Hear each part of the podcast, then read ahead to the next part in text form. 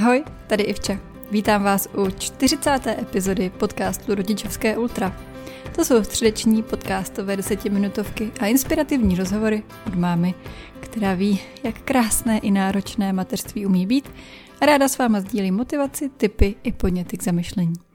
Já vás tady všechny moc vítám, krásnou středu a jsem ráda, že se zase slyšíme, protože dneska máme takový téma, který si myslím, že může být užitečný ve spoustě životních situací.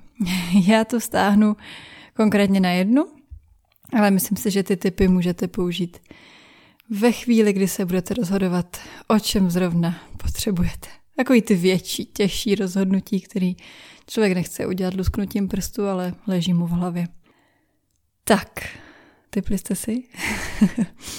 Dneska to bude o tom, jak jsem se rozhodovala, jestli chceme další miminko nebo ne.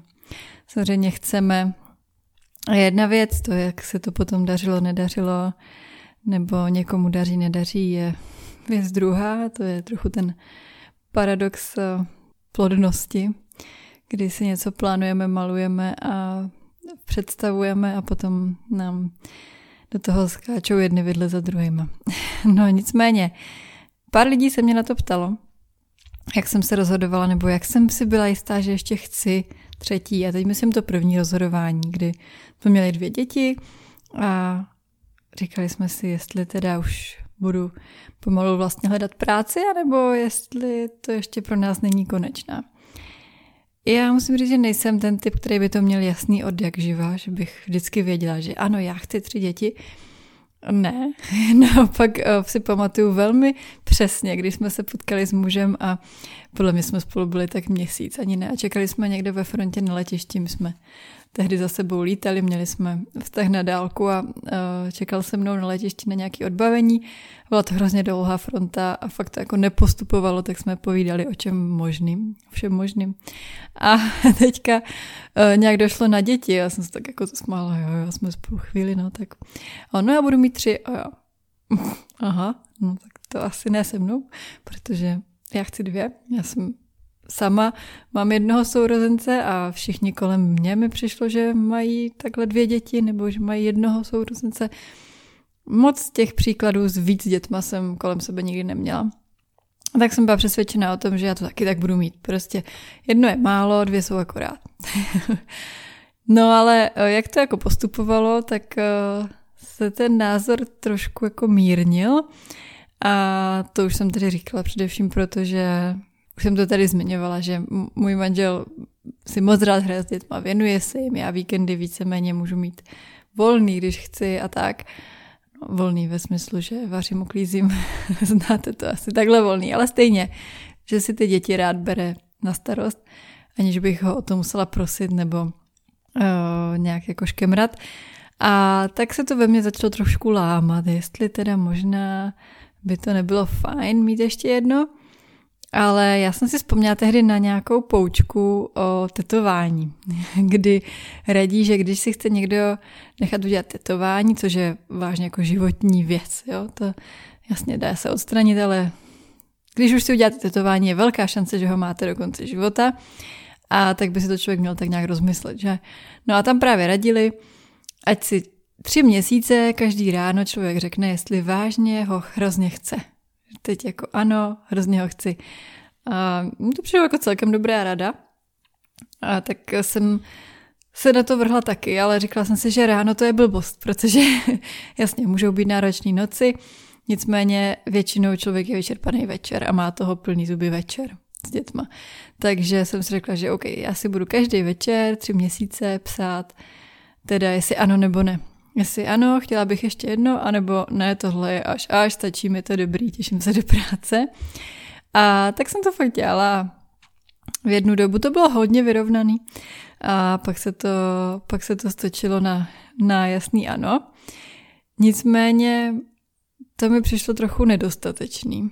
Nebo to byl takový první krok k tomu, že OK, tak možná teda by to bylo super, ale pořád tam těch překážek, nebo překážek, těch věcí, co člověk musí řešit, eh, když si řekne, že si pořídí další dítě, je dost. A myslím si, že ještě velký rozdíl v tom, kolikátý to dítě to je. Jako když si řekneme, že jo, budu mít první dítě, tak co si budeme, všichni jsme byli naivní, jo.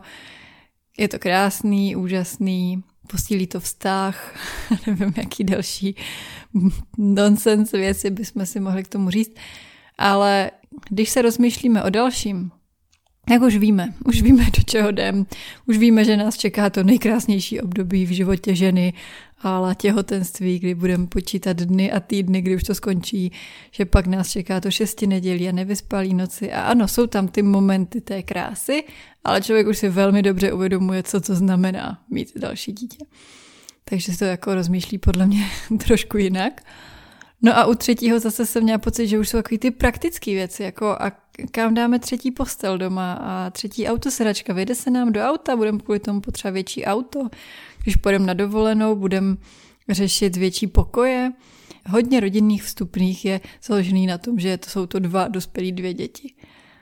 A to je jako zaprvé trochu možná diskriminující, ale za druhé je to prostě průměr, tak to je. Takže jsem se musela trochu srovnat s tou myšlenkou, že někdy to bude o dost těžší. I tady v těch praktických věcech. Nejenom to, že jste najednou v oslabení. No, budou tři na dva. bude, bude to sranda.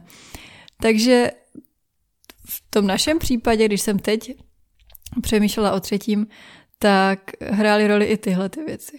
No a pak jsou takové ty jako predispozice, který si asi člověk musí sám zodpovědět a to, jestli teda partner chce, v což v mém případě bylo jasný ano, takže o to jsem to měla snaží a taky jestli jeho zdraví, alfa omega, jestli to zvládne jeho, naše tělo, prostě není to sranda. Já třeba konkrétně jsem řešila to, že budu mít třetího císaře, což taky nebylo úplně něco, co by vám doktor doporučil nebo z čeho by měli radost. Takže to jsem taky zkoumala z různých názorů, pohledů, studií a tak. Finanční situace, jako těch faktorů je tam kotel. A řekněme, že teda tohle jste si to očkrtli, že jo, a už je to jenom na vás, už je to jenom jako chci, nechci. Tak u mě nakonec rozhodl takový ten pocit, že vím, že bych litovala, že jsem to neskusila. Jako, chce se mi teď stoprocentně vzdát se celonočního spánku, No ne. Chce se mi teď vzdát se toho běhání a toho, že už mám volno a že už, nebo volno, že už si člověk dokáže ty dát, dát ty děti k babičce a mít volný víkend a že jsme už mohli odletět někam s partnerem na víkend a tohle to zase s nás vrátí na začátek. Nechce se mi, nebo nechtělo se mi, ale říkala jsem si, že když ne teď, tak je dost možný, že mě to doběhne za chvíli až se vrátím do té práce, budu třeba dva roky v práci, řeknu si, ty jo, vlastně tohle taky není jako až taková lahoda, nebo až tak super, jak jsem si představovala. A vlastně to třetí by bylo hezký, nebo tak něco. Ale to zas mi přišlo, že už ten věkový rozdíl dětí a můj věk a vracet se do toho vážně už jako z takové, z takového odstupu se mi chtít nebude. Nebo mi bude připadat nesmyslný. Takže tak nějak to probíhalo u mě a říkala jsem si, co budu ale dělat v takových těch momentech, kdy toho člověk trošku jako lituje. Jo, když v obě děti řvou a vy jste nevyspala a jsou furt nemocný a teď si představíte, že do toho budete mít ještě novorozence a říkáte si, co to bylo za debilní nápad. Respektive já jsem tyhle ty myšlenky měla už, když jsem byla po druhé těhotná, jako proč si dělám druhý, když nezvládám jedno. Ale ne, to jsou ty malé chvíle, nebo aspoň u mě, ty krátké chvíle, které jsou strašně intenzivní a umí být hrozně hlasitý, ale je potřeba se umět vrátit nějak tak jako racionálně k tomu, že ale proč jsem to chtěla? Tak jsem si to normálně napsala. Normálně jsem si napsala prostě do poznámek telefonu, proč? Proč to chci, proč se mi to líbí. Teď otázka, jestli by vás zajímalo, co jsou ty moje osobní body, proč já jsem se rozhodla, že mít tři je dobrý nápad. Jestli jo, já to s váma ráda pozdílím, klidně mi napište, kdyby vás bylo hodně, můžu to dát do příští epizody, nebo vám to napíšu do zpráv. Ale nakonec jsem za to byla sama dost ráda, protože vlastně ve chvíli, kdy jsem procházela tím prvním potratem a druhým, a teď se to rozhodování vlastně odehrávalo znovu. Jako ještě pořád to chci, vážně tak moc to chci a vždycky jsem se znovu procházet tady tím mentálním checklistem, jako jestli ano, Ne, že bych zase dělala tři měsíce eh, si tabulku, ale bála jsem se v jednu chvíli, jestli to není jenom moje jako zatvrzení, že to musím zvládnout, nebo že přece se nevzdám, nebo nějaká taková věc, místo toho, že vážně chci třetí.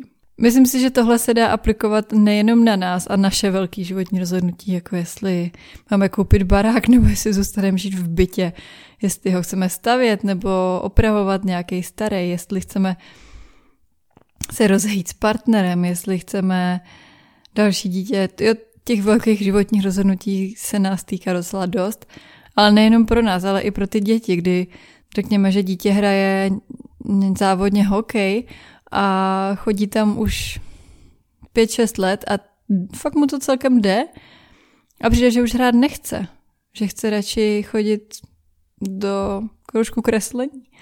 A my si říkáme, co přece to nezahodíš, taková šance, teď ti to tak jde, teď tě to bavilo a já nevím co.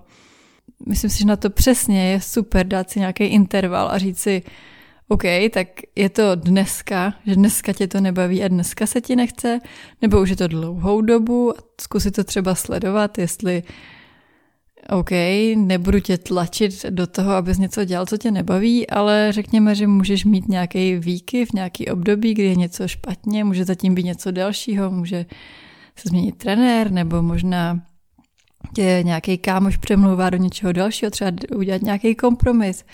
Třeba se na to můžeme podívat zase za měsíc, jestli vážně se pořád cítíš na to, že chceš skončit úplně.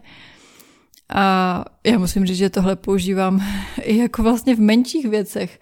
Vy třeba podcast, když jsem si říkala nedávno, jestli vážně to mám dělat, když se mi nechce nahrávat epizoda. A pak si říkám, ne, je to jedna epizoda. A ve chvíli, kdy si tohle budu říkat už měsíc, dva, že mě to nebaví, nebo že se mi nechce a budu se do toho tlačit, tak OK, pak asi nemá smysl to dělat.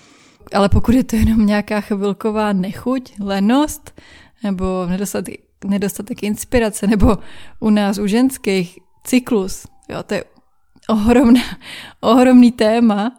Já to spoustu knížek a vě, věřím, že opravdu to na nás má velký vliv, jestli jsme v té nebo v té fázi cyklu a jsme fakt jako nabustovaný a máme energii a chceme tvořit věci, jsme kreativní, anebo jestli jsme v té fázi, kdy si toho nějak odsedíme a pff, hlavně ať už je další den, nepročte mě nikdo, nechce mě na pokoji.